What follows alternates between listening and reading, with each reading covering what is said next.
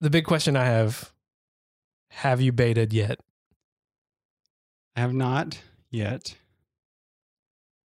I'm very close to doing so Okay. on my personal iPhone SE. Okay. I would be a lot less close if I only had one phone. But having the iPhone 8 from work and the iPhone SE personally, Yeah. it, it just feels like a lot less of a hit. I mean, if there's an app that won't run on the beta, I'm not just totally SOL. What's interesting about this though is that you're basically saying that your SE, the love of your life, isn't really your primary phone because you would never put a developer's beta on your primary phone. Well, I, I don't. It is. I mean, it is my primary phone, Mhm. but Uh, Just- by beta standards, doesn't seem that way. just barely. I, I mean, I go back and forth between them all the time, and really, like my phone, whichever one I'm using, it just and battery statistics will bear this out, and then screen time statistics soon will bear this out even more. I did find out, speaking of screen time and follow up, that every device hooked up to your Apple ID or you know verified with your Apple ID, you'll be able to look at the usage of it on every one of your devices. So off of my phone, I'll be able to look at my wife's phone and all my kids' iPads and Oh, my gosh. iPad, and so it'll it'll all be it'll all be there, accessible from any one of your devices. You can look at. Will you be able to break it down? Like, yes. okay, so it's not just like Yes, you cumulative can stats. select you can select select one Okay. and and look at each look at each one. I think, I think that'll be nice. Yeah, that's interesting because I guess it's whatever you're using as your primary iCloud account, right? Because like me and Brittany, she has a iCloud account, but we share my iCloud account for purchases for iTunes store stuff. So I would I probably wouldn't be able to see hers because Right. I think up. it's just Yeah. whatever you're using to sync iCloud data with. So that'll be nice. But anyways, look at screen time statistics, and screen time statistics will bear out that my phones run overcast audio into my ears with AirPods is what their main function is. True. So it doesn't really I so I I tend to use the SE while I'm working because then I can use my watch, which is hooked up to my SE, to skip ads. And that's the main reason that I do that. Yeah. You handed me your SE earlier to show me a, a tweet. And it's so crazy how small that phone is in your hand. Like I you know, it's been what, the iPhone five since I've had a, a four inch phone. So you forget you forget what that feels like. It's a great feeling. Yeah. I couldn't remember how to what's that feature you can do where you can like turn is like reachability or what do they call that? There's no reachability. Well, I know there's not on the SE, but I was I needed it yesterday and I couldn't remember how to how to activate it. on your 10. Yeah. Yeah. Well, if you have it turned on, then you just swipe down on the home indicator. Okay. I thought I had it turned on and I was trying to do that, but it wasn't working. You got so- you got to swipe it down in the right way, and it's a Yeah, well, it's tricky there, yeah. especially if you only do it every once in a while. If you do it often enough, like as I was sitting in the Apple Store doing it, I mean, I could get pretty good at it You've been practicing. a little bit. Uh other follow-up, we've gone public. So this is not just a thing that we're doing anymore. It's it's it's out there. People have actually listened to it.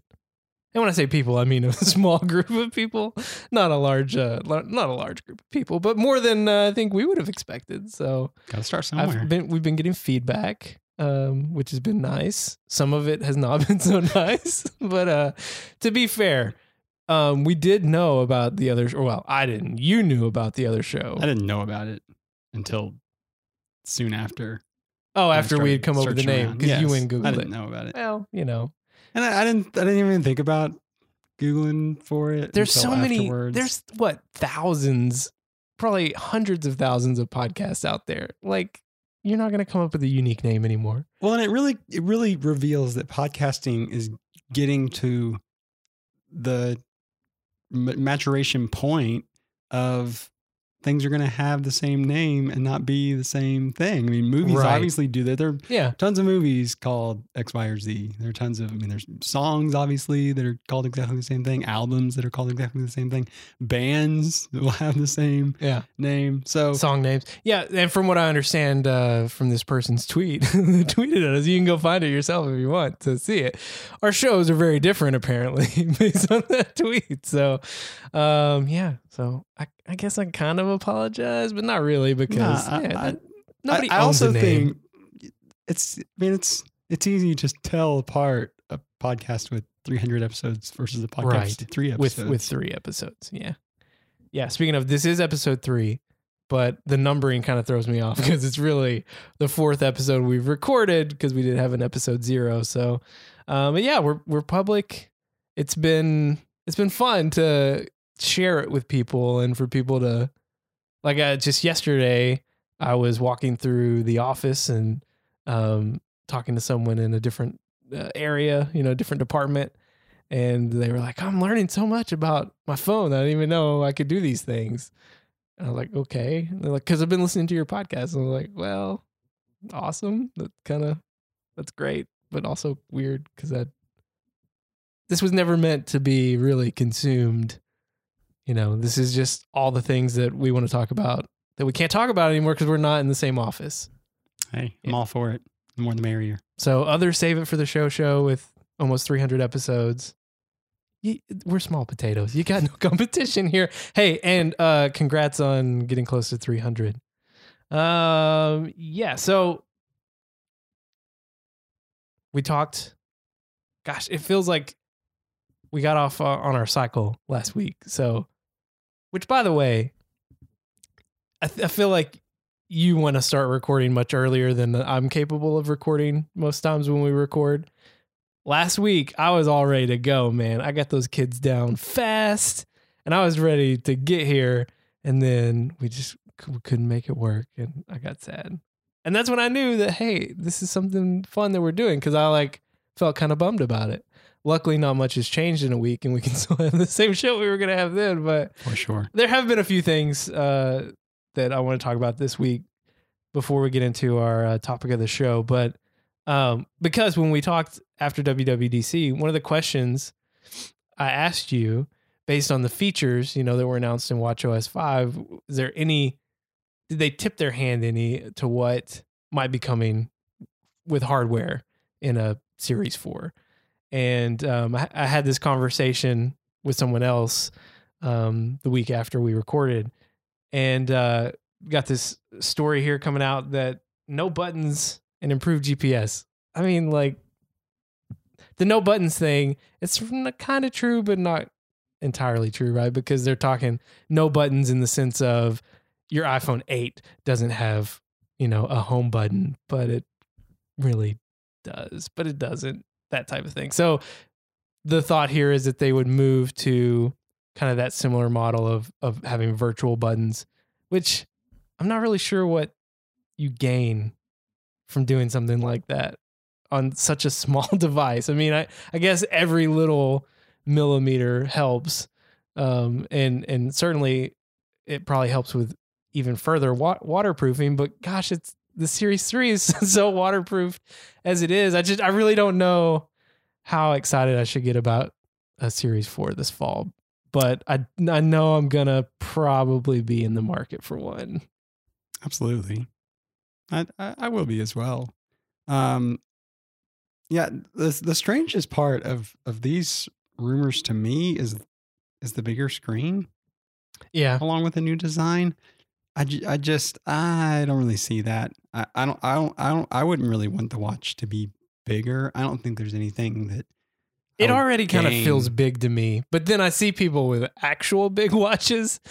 I mean, they're you know, this is more of a, a thing that you see typically with men who have these just gargantuan watches. I couldn't imagine. I- I had a hard enough time when I got the Apple Watch just whacking it into stuff as I'm walking around, partially because I'd never really worn a watch consistently before. Um, but I couldn't imagine I don't know. Like you, then you get into the whole weight issue, and at this point, I'm so used to how it feels that I could I could see that being something that would be more noticeable to me than going from a four inch phone to a four point seven inch phone. But I don't want to get into that. I don't want to. I don't want to go down that road.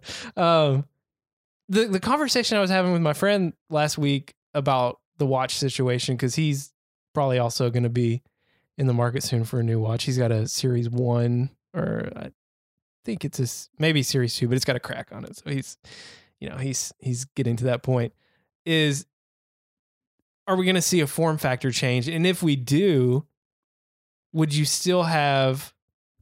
Basically, would you have two form factors now? Like, will we see a rounded uh, watch face, but also still have, you know, the the classic Apple Watch design?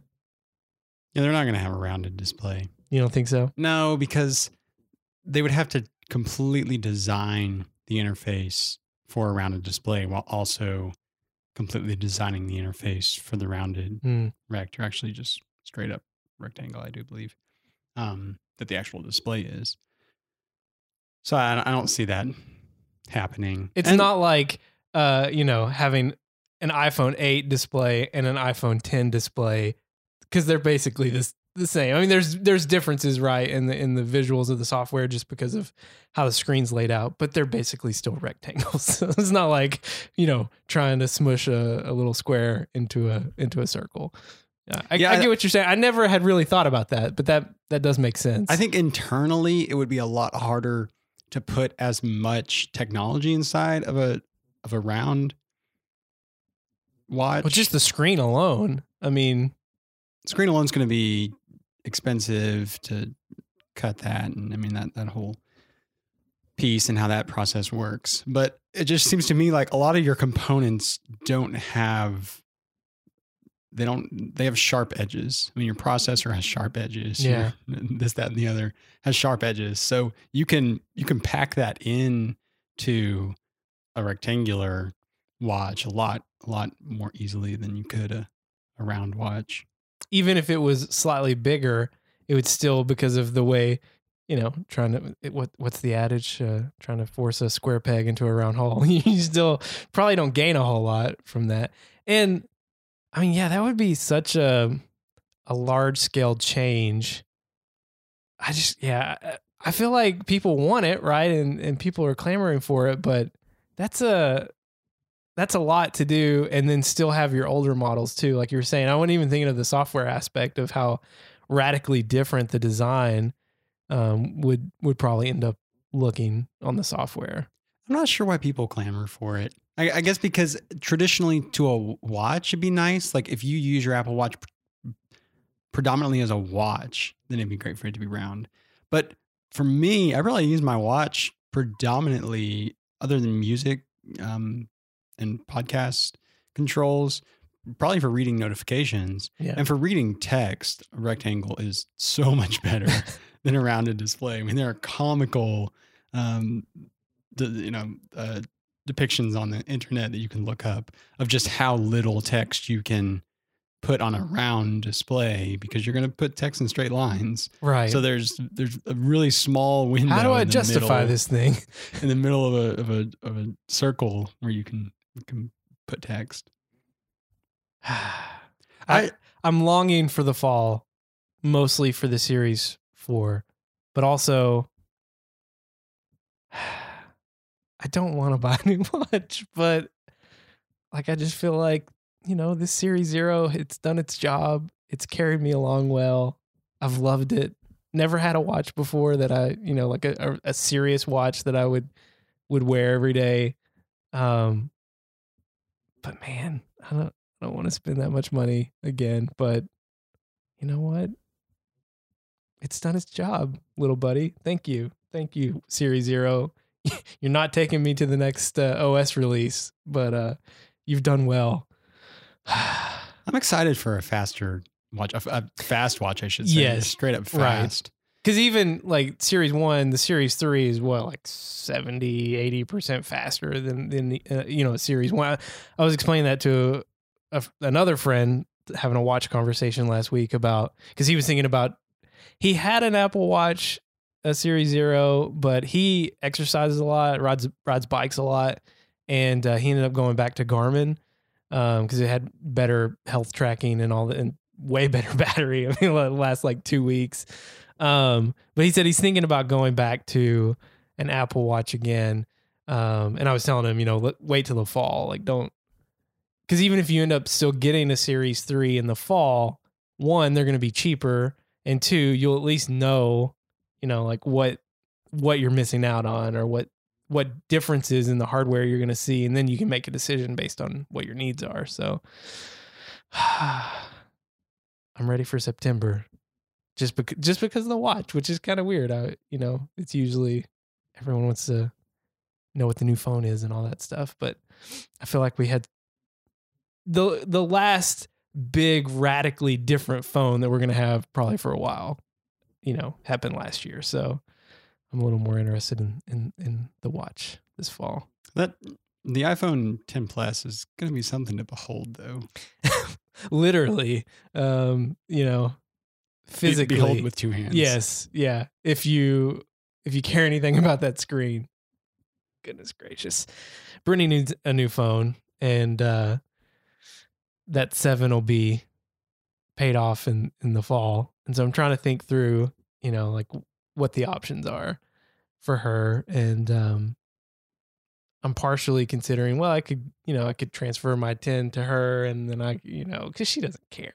Right? But even that I'm like terrified of her having a 10 because she's going to have to drastically change her habits uh and mostly in terms of not giving the phone to our children. Um because her 7 bless it, it is it's lived a hard life. Is it not in an OtterBox or anything? Oh no, no. I mean, we well, yeah, I mean that would have helped, right, if we had a better case. But um yeah, I- it's in a case. It's not like caseless, but it could be in a better case. But at this point I'm just like who cares? Like no, but we're, we're just give- going down the finish line. Yeah, I mean that that 10. that's one of the things. Yeah, I, well, quality case. if she took my 10, I feel like this is a good quality case for protection from Not falls. for a child. No, but that's what I'm saying. You're going to have to stop giving She's it not to going to stop giving it to yeah, the child. well, then then she's so not get getting her an. OtterBox. No, she can keep her seven. She can keep her busted up seven for as long as she wants or keep it. the seven for the children. Take the sim out. Just get Yeah, an OtterBox true. case. The, the only time she really gives the phone to a child is uh, every morning when Everly wakes up. The only time is every morning. well, but but but just hear me out. She doesn't leave the bed. She just lays on the bed and holds the phone in her little chubby 19 month 19 month old hand and occasionally she leaves the bed but she doesn't leave the room but still it, she managed to you know crack the the home button in our room that is pretty childproof i don't know so yeah there's there's an easy solution here. habits are gonna have to change I really am interested in experiencing and how I don't know how well this is going to work. It just doesn't make any sense to me that there is no required Hey Siri for the watch with Watch OS 5. oh yeah Whenever it's on, that you can just start talking mm-hmm. to Siri. I, it just doesn't make any sense to me.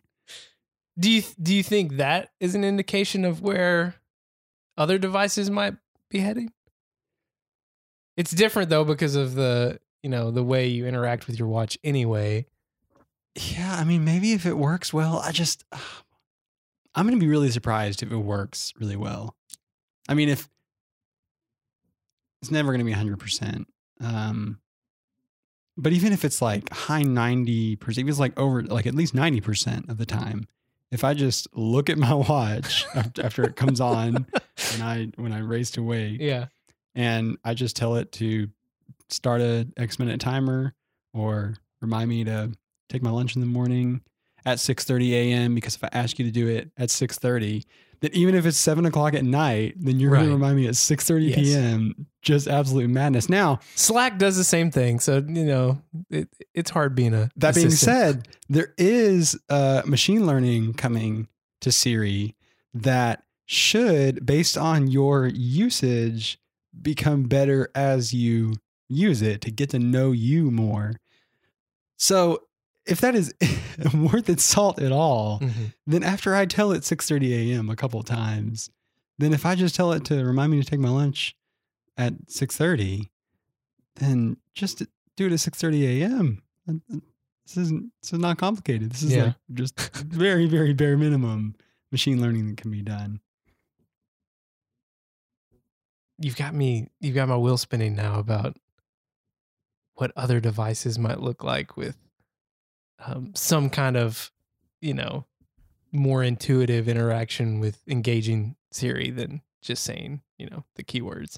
I've turned it off on ever since we got the HomePod. I've turned it off on my phone and all my iPads because um, the only time I really use it is when I'm at home and I'm wanting to play a song or do something, you know, interact with with the HomePod. So I have that turned off on my phone, and when I do need it, I just you know I just hit the the lock button, hold it down, talk then. But It seems like a really poor implementation, and maybe they'll get there next year or the year after that. That it has like that it can't just kind of listen silently on the phone, determine the HomePod is there, and just not even change at all. Because right, I mean, if you had it on, then it would at least interrupt what you're looking at on your phone, Yeah. and then it would go away. It it's pretty quick. It wouldn't receive the response, but at the same time, it's just like, why can't can't you do that in the background and not pop up and Yeah, it was just it slowed things down just enough for me to just turn it off because it it really was no great use to me. It was much greater use to for me to have it on the HomePod exclusively and be quicker there than it was to the maybe two or three times in a month that I would use it on my phone when I can just use the, you know, use a physical button heaven forbid to do something. Um yeah so i just ended up turning it off on on my other devices to just to make it easier when i'm at home. How weird does that feel to push your side button for Siri? not as weird as it felt when i tried to lock your phone earlier by pushing the side and there was nothing there on your se it doesn't feel that weird. I mean I've, I've gotten used to it now and the button is is bigger you know it's a bigger button than a bigger lock button than we've had on other phones previously.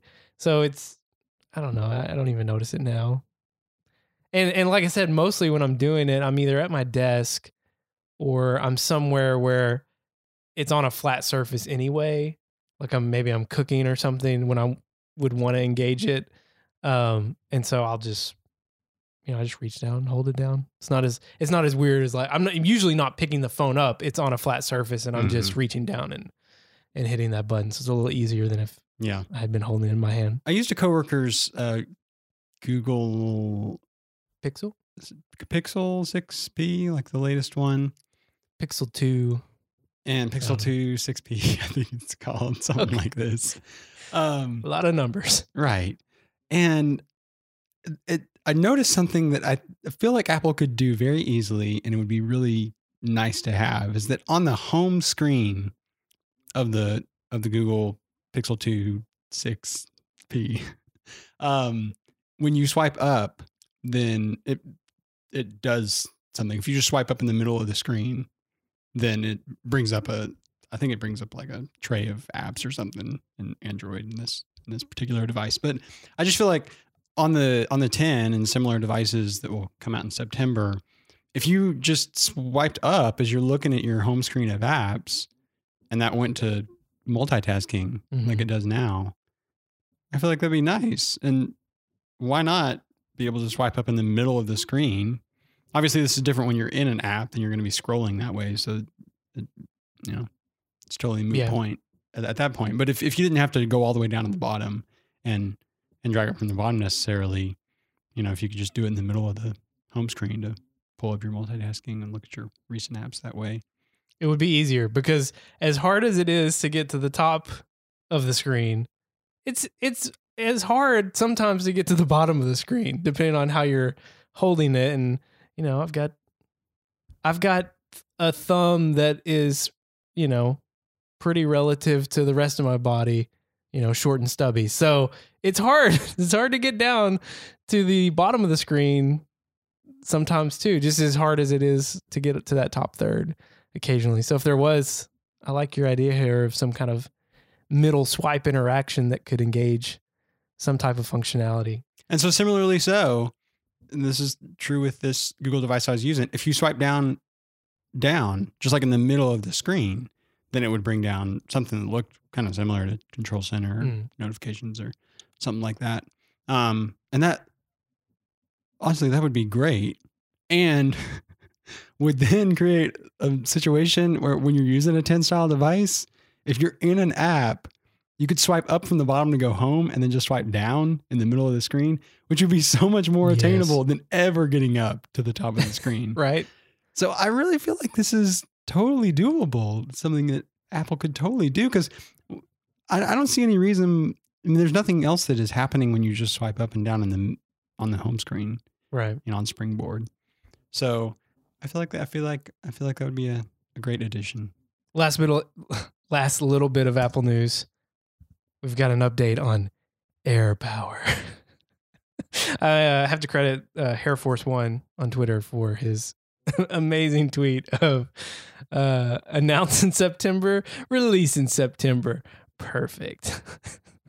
What's the deal here? Like, what do you think has happened with this product? Because they announced it last fall, and granted, there were some other things they announced last fall that, uh, or was the HomePod announced at WWDC more than a year ago, or was it announced in the fall? I can't remember. HomePod was announced in, at WWDC It was okay. So to ship in December, and then it didn't. and it ships know, in February. Right. So there's a delay there. AirPods had a delay, you know, slight delay, not as not as prominent, I guess, as as certainly AirPower. So they announced this wireless charging pad, right? Back in September, can charge three devices on it. Which if you're an Apple fanboy like we are, that's pretty appealing, right? You've got AirPods, watch, phone all on one wireless charging device. Sounds good. It's going to be ridiculously expensive, I'm sure, but sounds good, right? And then crickets for months and months. And uh, finally, a new report out this week. Uh, somewhat, I guess, I, I don't know. I guess there are some sources here saying what the issue was, but it seems a little speculative to me. But it makes sense. What they're saying here is that because Apple is wanting you to be able to charge multiple devices at once, the way these these charging pads work, you have to get your device on there in a very specific way for it to charge efficiently, right? And so Apple's saying, well, we're gonna make this big pad, and you can put three things on it. Oh, and they're all very different uh, sizes and shapes.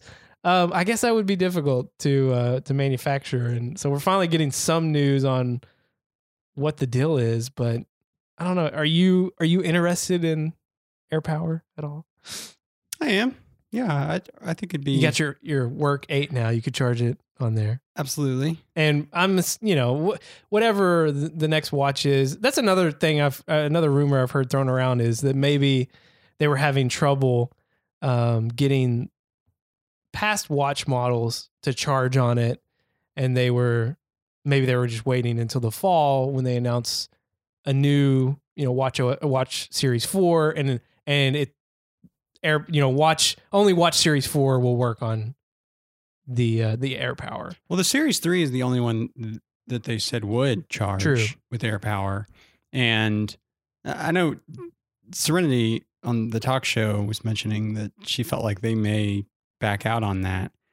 And to me, uh, it'd be a really terrible look Yeah. um, to Well- have said that this this device is compatible with this unreleased thing, but when it's released, it's going to be compatible. And But maybe they're on that. thinking, maybe they're thinking, you know, if we don't release it till the fall, you're gonna want a new watch anyway. So just don't worry about that Series Three I- stuff we said before. But I really, it, it just seems crazy.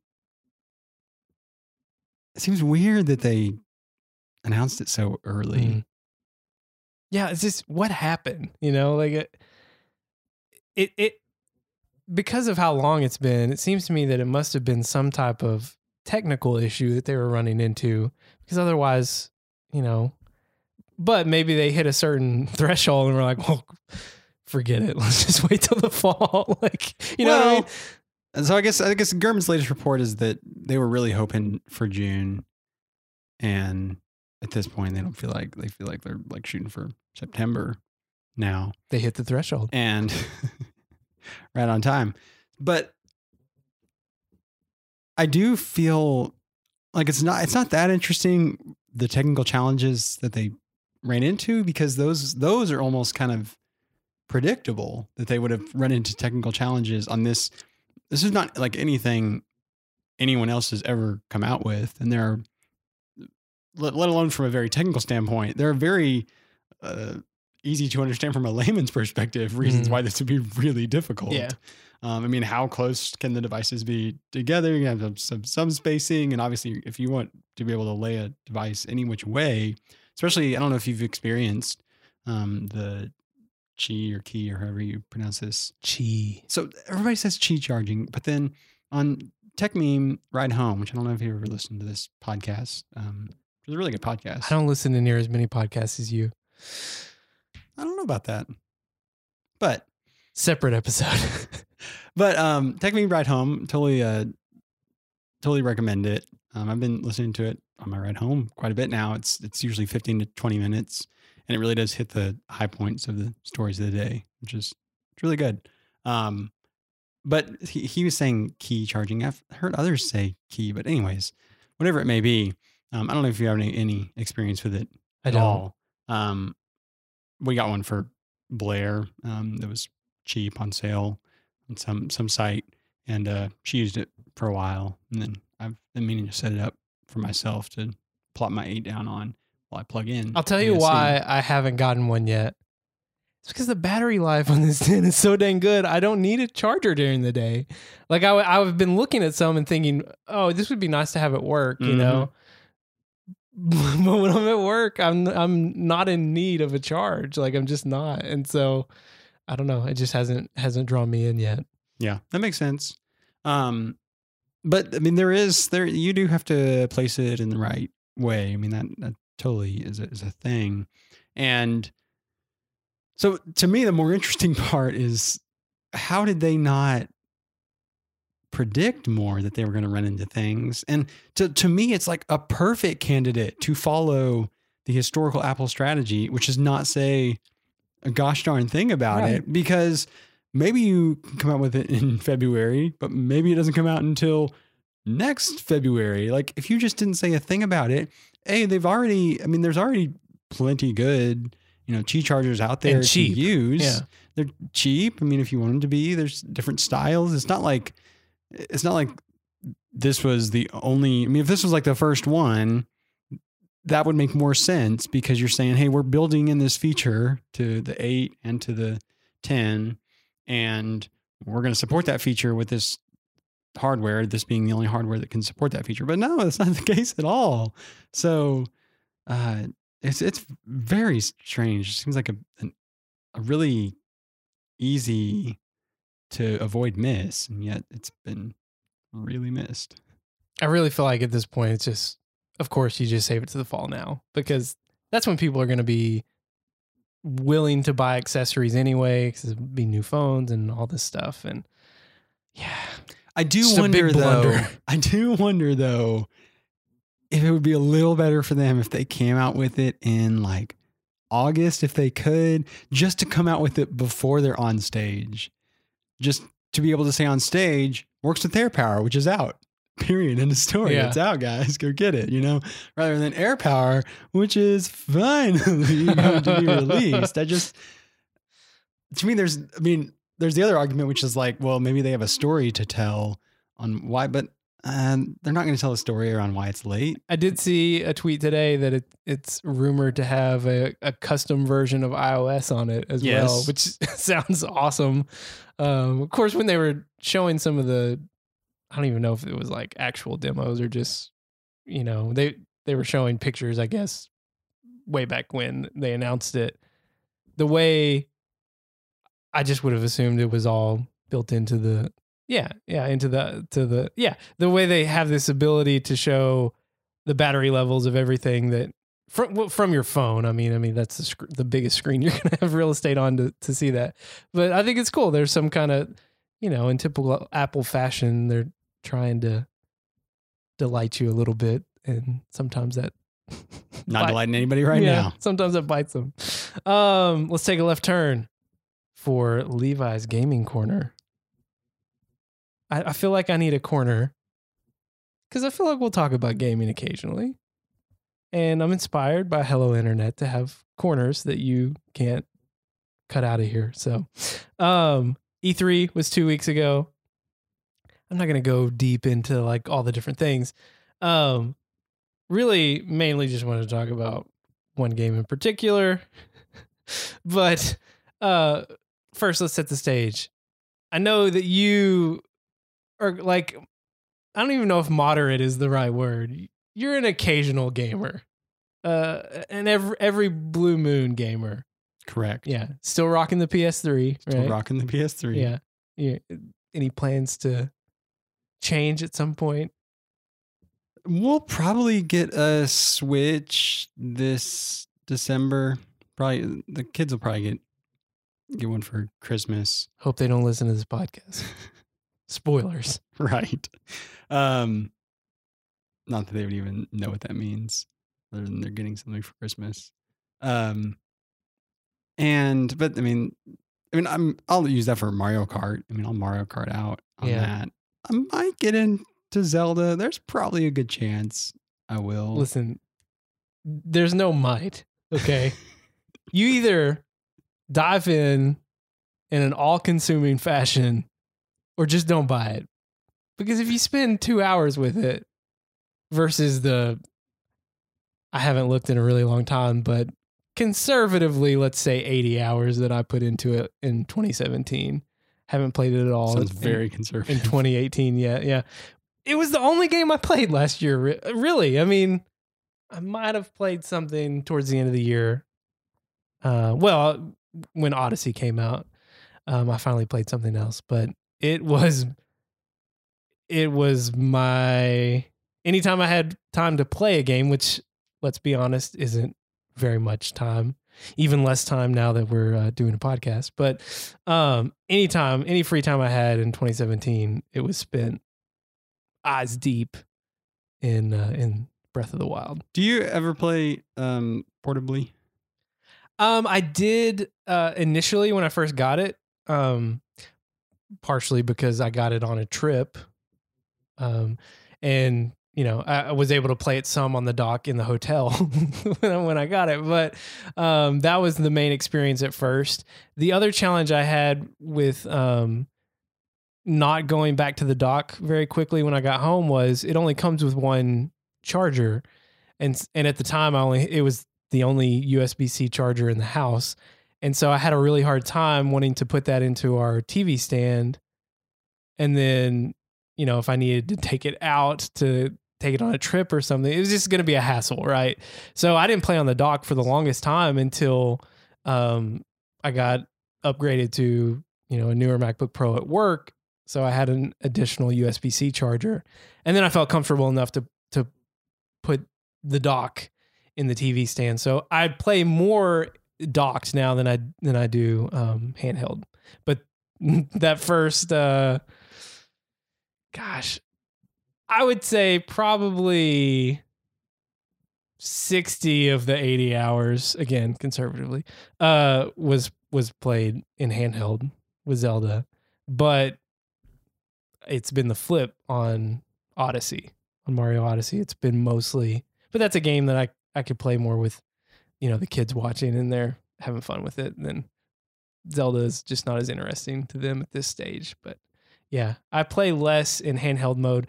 But what what I hear more, it seems like in the gaming industry, it seems more people play it. It's it's their their mobile device essentially, which is funny because you know they have other mobile devices they could play games on, but not Nintendo game. Well, some Nintendo games, but not you know true blue Nintendo games.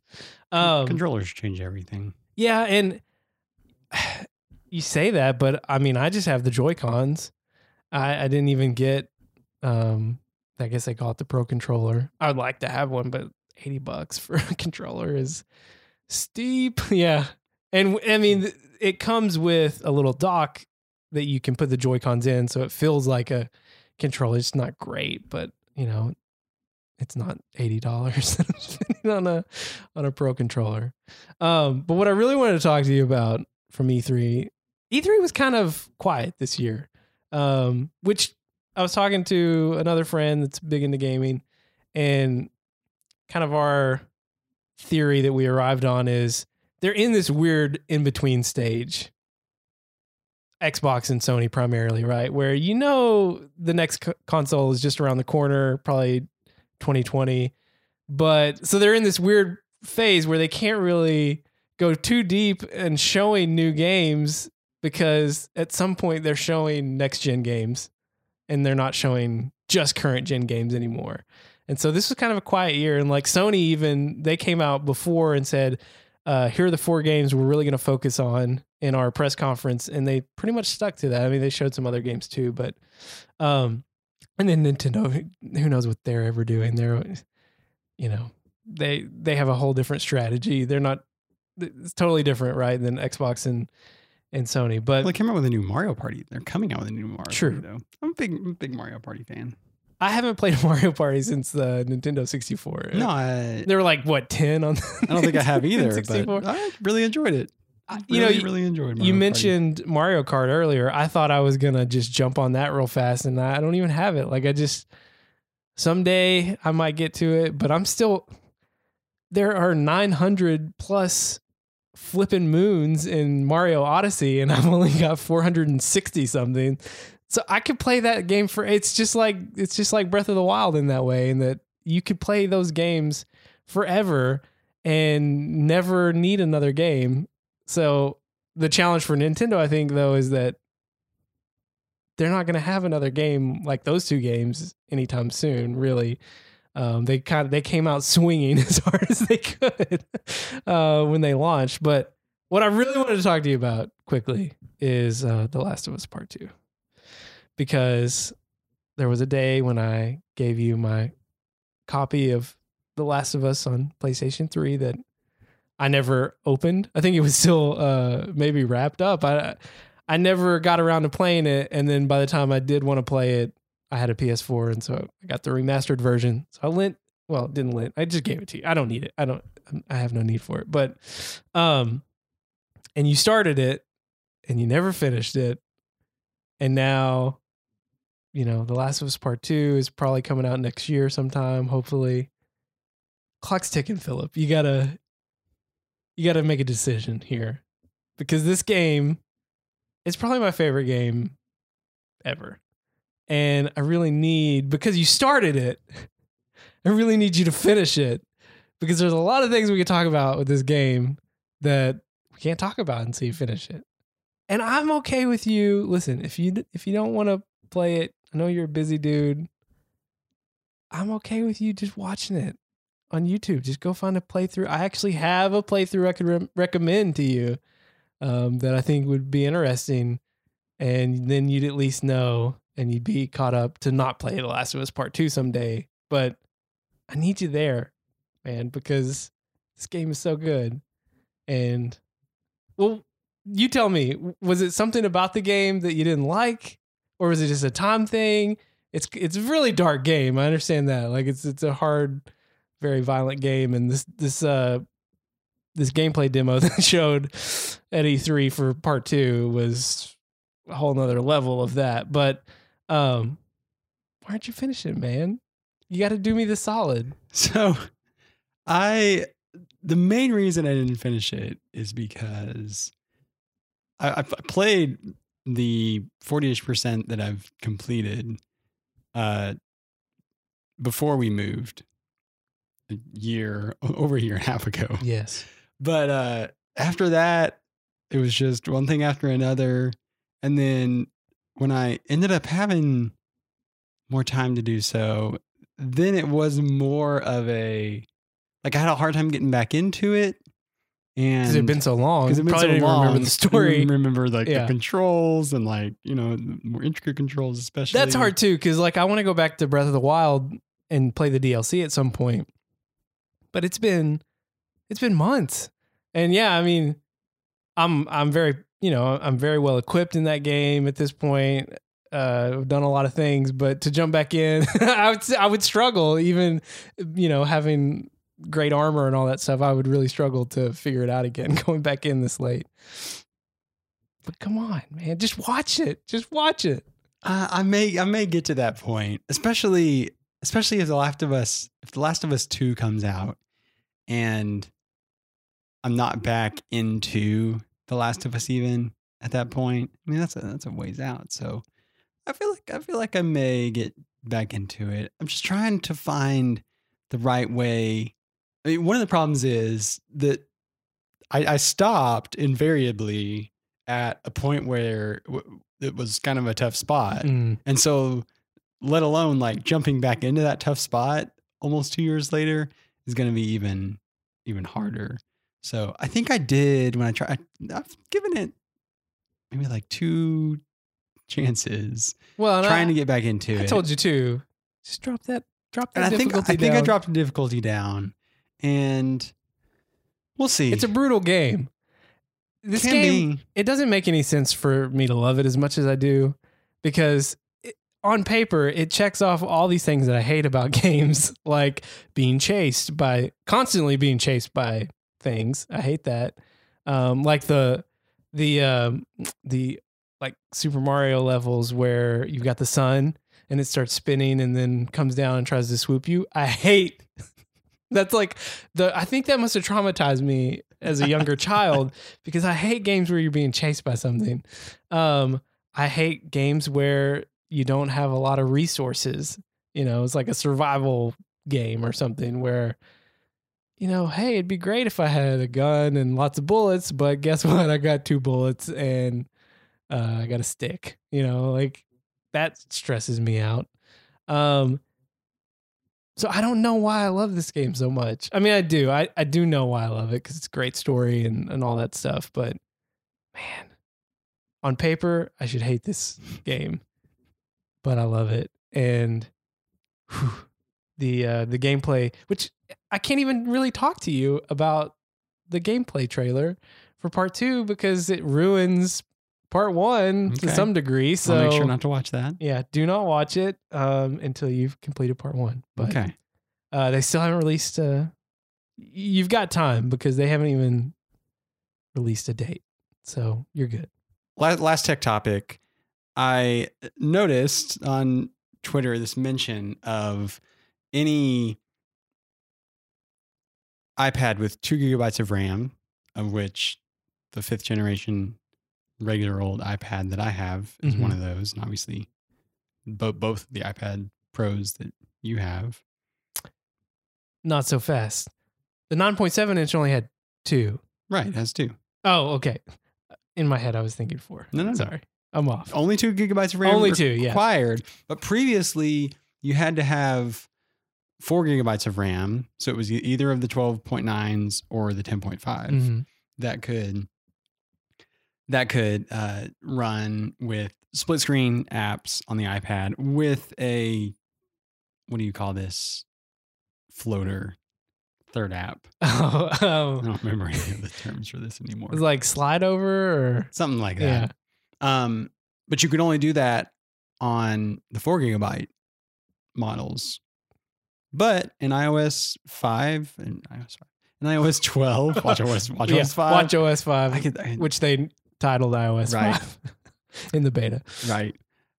iOS twelve beta two on two gigabyte RAM iPad models, you can have three apps, two in in split view and one in slide over, and you can have a fourth in picture in picture if you're running video as well. But come on, So why would question, you want to do that? my question, my on question nine to point you, inch screen. maybe you don't, maybe you don't, but certainly on a twelve point nine, that'd be nice. Oh, yeah. You already had that, That sounds great. but um, I mean, it's always nice to have the capability for the, the one in a million times that you'd like to do it. Certainly, if you're But- watching something compelling, but you're still trying to monitor Twitter as well. Yeah. Right, right. And type notes. So do, do you ever use even three apps or is two really the maximum you ever get to? Um, there have been occasions when I've used three, but it's always been, well, I say three, one being pic, you know, picture in picture, right? Watching a video of some kind. Um, but it's more, it's more common for me to just have, you know, something picture in picture and then doing notes or something like that. Um, I'd say that's the more common scenario. But there have been times when, um, you know, I've got Safari on one side, notes on another, and then maybe I'm semi watching something on Netflix, but not super often. But four, I can't, I can't really. I mean, I just can't even think of like what a scenario would be where I would be doing all those things and still accomplishing anything really. Yeah, I mean, I, I could see utilizing Safari and Twitter and watching something Yeah. and then potentially notes Yeah. as well. Then Show prep There's a potential. or game prep. That's when I that's when I do it a lot Right. is uh, game prep Makes sense. during the fall and, and spring or when I'm at a game and uh I'm not watching something else in, in those occasions, but that's when I'm using two apps mostly is um when I'm working a game or something like that. Mhm. taking notes, monitoring Twitter, trying to find other scores. Um, more so during the playoffs or late in the season when things are getting tight. But that's more. That was wild though. That picture. the The most wild part though was that they were demoing it. Correct me if I'm wrong. They were demoing it on an iPad Mini four. I thought that I thought they said that somewhere on there. Yes, Why? You're correct about that. I mean, I guess just to show that it's possible, is just a particular type of madness. th- yeah, that would be like, well, I'm not going to disparage you anymore about your SE, so I'll just stop there. But Speaking of though, on any iPhone, all the iPhones, get picture in picture video just so I can have the audio continue to run yeah, while I look at something yeah, on Twitter or anywhere else? It just it drives me I don't know if Crazy. you listened to Connected yet this week, but uh, they talk about you know like YouTube Premium being available in other countries now, and they were talking about uh, you know why YouTube doesn't do picture in picture, um, and why they lock the audio, you know, continuing audio um, behind the premium. upgrade. Oh, was it? I, I Mhm. couldn't remember which one, but I never because I've that that's been a complaint, right? Is why why can't you get out of the app and still listen to the audio on YouTube and and why can't you do picture in picture on YouTube like if you're on your iPad?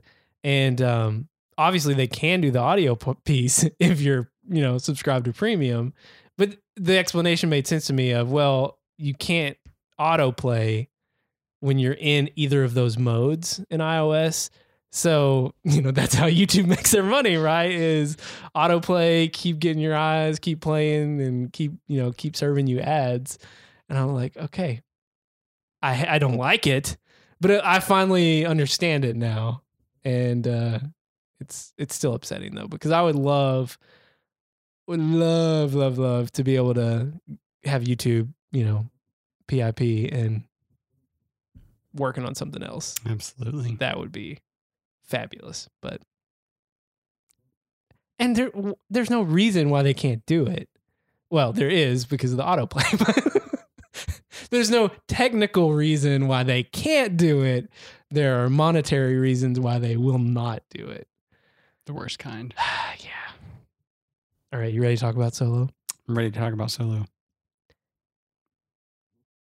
news this week coming out that well one the disney uh fox deal finally went through. So that's kind of tangent tangentially related but not really related to star wars um if you're a marvel fan you'll like it. But um the other news this week though is that lucasfilm has put on hold all future one-off stories or what they were calling anthology stories. Um obviously they're not putting episode nine on hold. You know, we'll see that next December. Uh, but all of this stemming from the lack of performance of Solo, which came out uh, back in May, which was their second standalone anthology or the tag they're using is a Star Wars story, right? Um, both of us have seen Solo. We're gonna talk a little bit about the movie. Um, let's just yeah, let's just go there first. Like opening thoughts. What did we think about the movie? Who wants to go first? I don't mind going first, but I know I'm kind of putting you on the spot. So Uh, You can go first. okay, I like the movie. I, I have a really hard time understanding all the the angst about Solo. Um, was it the best Star Wars movie ever? No. It's not, you know, it, it's a little standalone movie. It- it's not going to be the best, right? But I thought it was fun. I would even put it in terms of just like Levi's enjoyment of Star Wars movies list, which is different from Levi's favorite Star Wars movies list, which is also different from what Levi thinks are the best Star Wars movies list. Um, I had more fun with it than I did with Rogue One. A lot of that is just because Rogue One is super depressing. Um, it's a much heavier movie, just given the uh, you know the subject matter and how it ties into the overall uh, Star Wars story. No pun intended. Um, I thought Solo was a more fun movie. You know, it was a little lighter. Uh, it- just had a pretty good energy. I know I've seen a lot of complaints about it started off slow. I didn't really get that. I felt like it started off well and was well paced. Um, there are so many deep cut references that, you know, I don't think they're all necessary, but it's fun, right? I mean, it's fun to do these things. I just, I go see the movie. I come out. I see reviews later. I see how poorly it's doing at the box office, and I just don't get it. Like I can't reconcile what I saw on screen with the reaction. So that's kind of where I'm at for setting the stage. Yeah, I, I really don't understand its lackluster performance at the box office. Really, um, I mean, the, the way I feel about it is honestly not not that different than Rotten Tomatoes consensus. Um, so Rotten Tomatoes ended up giving it a seventy-one percent, um, and the critics' consensus there is a flawed yet fun and fast-paced space adventure that should satisfy newcomers to the saga as well as longtime fans who check their expectations at the Right. theater door. And to me, that that's a it's a great little Summary phrase Yeah. to to include there at the end, especially is just uh, like many have said on podcasts that you and I have listened to. There's going to be Star Wars movies. I guess Jason Snell has said this more than anybody. that there's going to be Star Wars movies every single year, and so Well, maybe not now. maybe not now, but if that's the case, then not every one of them is going to be incredible. Yeah. Not every one of them is just going to set a new stage and just so. I still liked this movie more than any of the prequels. I'll throw that Oh, out there. absolutely. No, that's easy. Okay. Easy pickings. So I'm just making sure we're not getting too carried away here. No, no, no, no. No, I, I thought it was a good. I thought it was a good movie. Yeah. You know, um, I I thought you know Rogue One as we just talk about Star Wars stories as a whole, especially with the news coming out.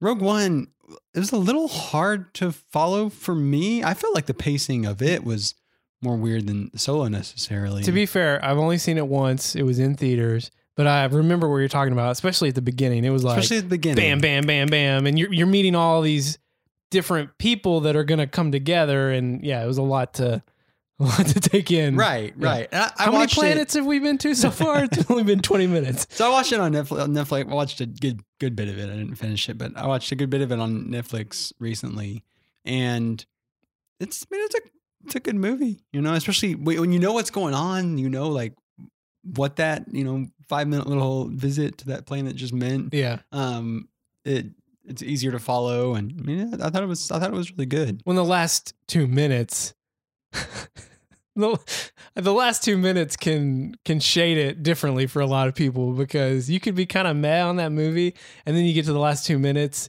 when Darth Vader just rages on all these nobodies, and then you're like, "This was the best movie I've ever seen." um, yeah, can we just have a movie of that? Well, I guess not, not for sure anymore because we're we're on hold with these movies, but as far as I'm concerned, they're two for two on these standalone movies. Now, that doesn't mean that they were both great, but to me, it's like they did the job of making an entertaining movie that adds to the lore in some degree, not as deeply, obviously, as the the you know core episode movies are going to do.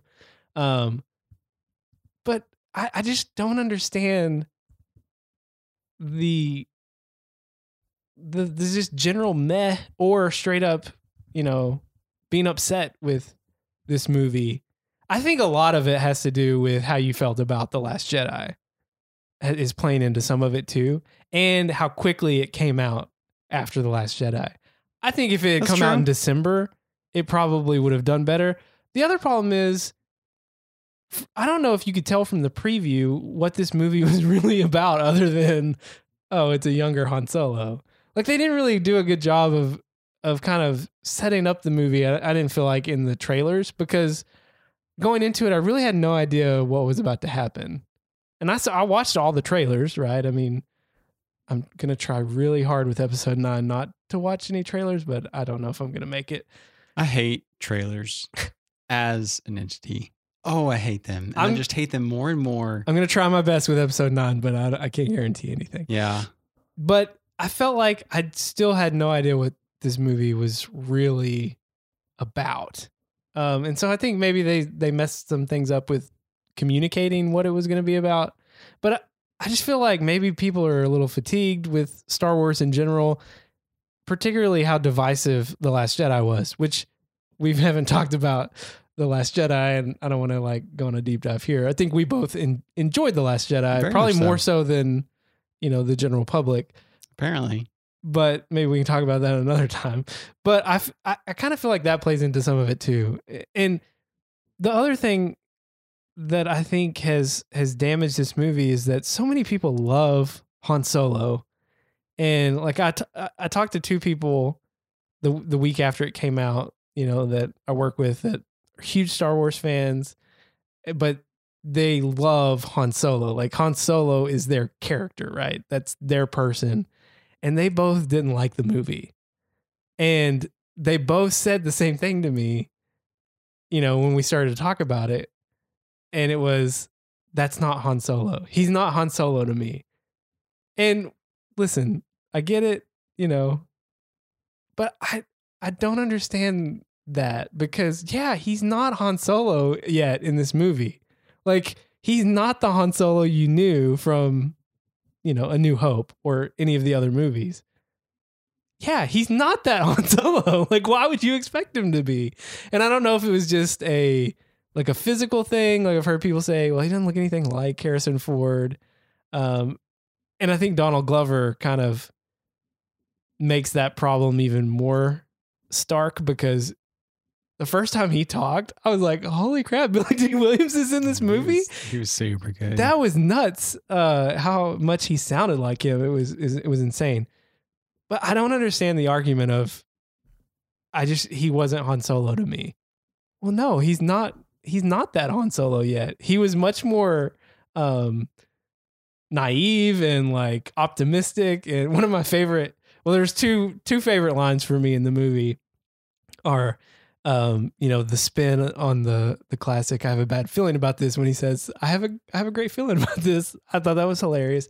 And then the my favorite part of the movie is after the you know they've like crash landed on this desert planet after they've gone through the the, the Kessel Run, and um, he's standing over by by uh, uh, Lando and he's like saying something like, "Oh, we can we can fix it up. It's gonna be okay. You know, we'll fix it." And Lando says, "I hate you," and he says, "I know," which of course is the play off of you know him and Leia's moment in in, in Empire. Uh, I thought that was so funny, but I just I don't know. I'm sad because I like Star Wars movies, and I'm also sad because I feel like they set this movie up for a sequel, and I'm not sure that's gonna happen now. Now, there's ways that they can still kind of make a sequel out of it. You know, if they do end up doing, um, you know, a, a, if they still are able to pull off a Boba Fett movie at some point, or uh, please, please, an Obi Wan movie at some point. I could see them still being able to bring him in, depending on when those movies are set. Um, you know, because obviously Obi Wan's hanging around Tatooine. We know at the end of Solo that that's where uh, that that's where they're going. Um, I'm just a little bummed because I felt like the movie was good enough for a sequel, and they s- certainly dropped breadcrumbs all over it to set it up for a sequel. And now I'm just not sure that's going to happen. It makes me a little sad. I wonder. I mean, I, I think it's a. I think it's a good point that it did come out soon after the Last Jedi. Um, Which this week, uh, apparently, there's a um some someone has said they, they'll put up 200 million dollars to do a, a fan led remake of the Last Jedi, which is yeah, which Super is, silly. is dumb, but But certainly, so Rogue One was a was a full year after The Force Awakens, a full year before The Last Jedi, and that seemed that seems to me like maybe a better cadence is to Yeah, kind of have one year. one per December, basically. Yeah. Um, Christmas and Star Wars sounds great to me. Let's do that. It does Because you know what? I'm going to get to Christmas this year and there's not going to be a Star Wars movie. that's not gonna feel right. and I'm going to be upset about it because I've been conditioned for three years Right. in a row to have that. Yeah, I'm going to be bummed about that. And so are my children. I think, I feel like I've probably, well, let's just put this out there. Like I took, The Last Jedi could have been terrible, which it wasn't. I don't think it was. It could have been terrible, and I probably would have loved it. Um, and and I'll openly admit that. I think I may be bringing some of some of that kind of stuff into Solo as well because, like, this movie was a mess to make. Like, I don't know how familiar you- you are with all the production stuff, but they fired the directors right. like more than halfway through production had to bring in a new director you know well new is a he's an old director but bring in ron howard he, he has to reshoot a lot of stuff um and they somehow still hit that may date i'm like how it, of all the movies to get delayed i would have i would have assumed oh there's no way that's going to be in may especially after all the trouble they had and so maybe part of it is like this movie should have been a complete mess and somehow it was like not a mess. It, not to say that it was great but it, i just expected going in i'm like i'm worried about this movie because of all the behind the scenes stuff they had to deal with and i couldn't even you know like i'm not a movie producer i don't doctor scripts but it felt like a cohesive story to me and maybe I'm giving it too much credit just because of all that behind the scenes stuff that they somehow managed their way through.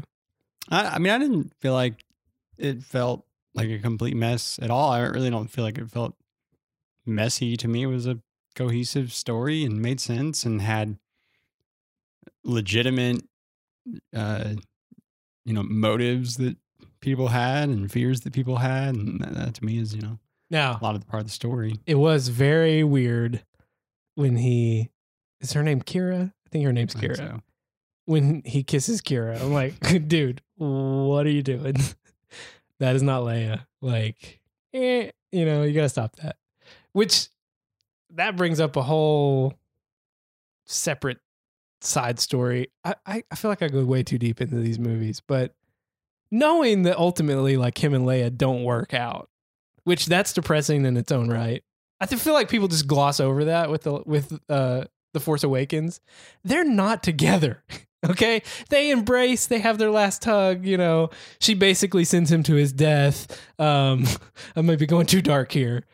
They're not together, and they haven't been together for, I would say, conservatively, what a couple years at least, maybe longer than that. I'd say longer. That's depressing, right? But people don't people don't talk about that. But watching Solo, I'm like, man, what if his real true love was Qi'ra and not Leia? And Leia and him were always destined to fail because you see, I go too deep into this stuff. I think about it way too much.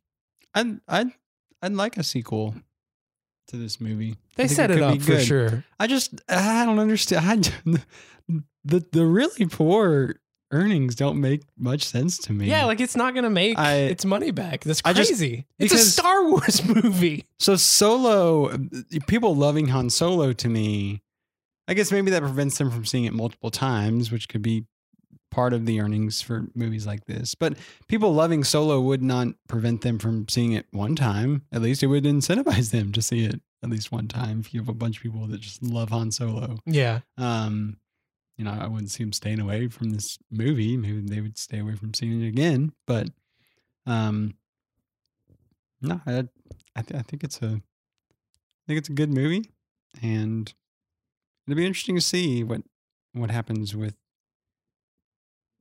with the rest of the Star Wars stories. And Yeah, the thing I'm bummed most about, if I'm really going deep down the depression sidewalk, this puts in jeopardy me getting my Obi-Wan movie with Ewan McGregor as as an older Obi-Wan in between uh 3 and 4, you know? I want that story. All right? I want it. Like I really want it. Because, you know, it's been what 13 years since uh, episode 3 came out. Uh, Ewan McGregor, very handsome man, but he has aged a little bit. You know, it's, it's like the perfect age for him. I think it's 19 years in between three and four. So it's been 15 years or 13 years. We're getting close. It's time. It's time for my Obi Wan standalone movie. And all you Star Wars haters, all you Last Jedi haters who didn't go see Solo, you're ruining my opportunity for another Ewan McGregor. Arguably the single redeeming factor of the prequels. You're keeping me from from having that movie. Westworld update. Where are you? I'm in the middle of episode six. I think episode six is my favorite episode. Um, yeah. Just, I just get I look ready. forward to the second half. yeah, you should. the episode and of the rest of the season. Um, I'm not as concerned about Westworld as I, you know, I, I gave up on The Last of Us. You're you're obviously not going to finish that, but I'm more confident in your ability uh, to finish Westworld because at some point we gotta we gotta talk about this season because it, you know, I I think what whatever episode one that we we talked a little bit about it. I feel like they turned a corner at a certain point, and it to me it's episode six where you're at um where they really kind of they still haven't laid their cards out fully but something happens in episode 6 and you're like okay and i'm i can see where things are going kinda now right? And like i said you're either you're either on board with this or you're not. Uh, i'm hoping you are on board with this um but yeah it's been it's been a different completely different ride than season one, right? Season one is so contained, you know, it's so um just this this almost perfect little story. Like I, I haven't felt that way about a season of television probably since season one of Lost, right? Like season one of Lost. If you watch season one of Lost and you don't like it, then something's wrong with uh, you emotionally. Like if you don't I've- cry at least three or four times in season one of Lost, then I don't know about you. What were you gonna say? I feel like a season I want to say it's season 4 of The Walking Dead.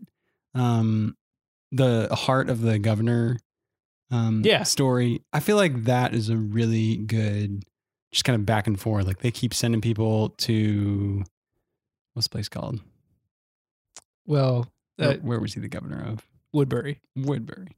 Um, so they keep sending people there, and they keep sending people back and forth, and which that Um, that storyline starts in season three, yeah, it starts in into three, the bleeds first into half of season four. And uh, the reason I thought of that is because this season two of Westworld, and again, I'm where I'm at, feels very much like season Yeah. five of The Walking Dead, and that everybody is kind of in their own spots, split up a little bit, And they're all kind of coming keep together. just kind of hitting everybody, and you get a little snippet here and a little snippet there, and sometimes you go a whole episode or two Yeah. without getting back to that cliffhanger that they left yes, you with. yeah, no, An episode or you two have ago. no idea how right you And- are. and uh and part of me would, would just want it to be more of a of a straight shot, but then part of me likes the the variety that that gives you. It's just got to be played right, you know. Either Yeah. way, can, Well- can go well. this story it's so it's so layered and you didn't even realize how layered it was until you get something like a season 2 season 1 it's so contained it's so perfect. I feel like season 2 is just filling in all the gaps right? Like all this lore revealing things to you that you didn't even know you wanted to know um, but like really just going back and kind of f- shading in the colors, right? Of like, oh gosh, I didn't even think of that, or um, Oh, it's creating gaps that weren't even there before, so it can fill them. well, I don't know, I don't know about that. Like, w- like what? What? Well, like like using this technology for like immortality of humans, like the whole Delos Yeah, um, experiment in the in the mini Apple Park, because all that glass is the valley, so rounded. the valley beyond. Yes. Um, I mean, to me, and I don't know if that has gone any further, and I'll find out. But um, I mean, to me, that was a really a really interesting Twist, twist, yeah, like a little you turn, know, right? Yeah, That, that oh, yeah. So that's one way they could have used it or tried to use it, or you know, one way that you could you could turn this. Um, really, really interesting intro to episode six, and obviously I'm in the middle of it, but as uh as totally blank on her name, Dolores turns the tables on uh who I want to call Jeffrey Wright, Bernard. Um, oh yeah, and yeah, and and Yes. the dialogue that they used in that in that spot oh it's just like yeah, so dude. That Good. that episode, man, you got to finish it. Oh man, yeah, because they set they set that up right in a few episodes earlier, where you're seeing William doing that with his you know supposed father-in-law, and then for the for that twist at the end of that cold open, you're like, oh God, what is happening? What is happening right now? Yeah, yes, yes, yes, yes, yes, yes, yes. Stefan, um, you got to finish it, man. You got to get caught up. i will i will Um, last episode is is this weekend, so I'm just gonna be chomping at the bits until. i may may get there before next thursday we'll see about that Oh man, I really enjoyed this season. I don't know if it's quite as tight as season one in terms of just like pure genius start to finish, but I'm so interested with where it's going. The challenge I have though, and it's the same thing that I had with Lost, is you can't. This can't go on forever. Like this story cannot go on forever.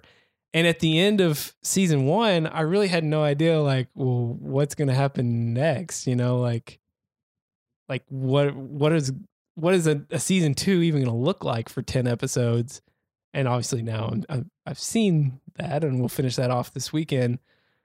But I'm at the same point now where I'm like, what would a season three possibly be? Like, I, I have no idea. Um, and there's some interesting th- things they've done with like showing a different park and or a couple different parks, I guess.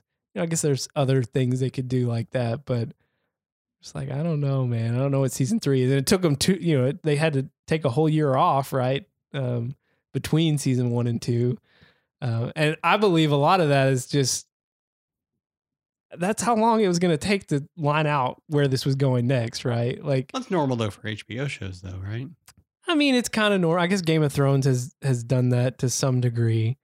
Um, I mean, True Detective is kind of similar too, but they've that's different. Like that's an anthology. It's not really a Yeah. series, and i don't know I- think it's normal like i think silicon valley was like summer to summer to Oh, summer is to it? summer yeah i think that's just normal Well, but this normal was- they took a whole year off before it came back this year because it originally aired in 2016. is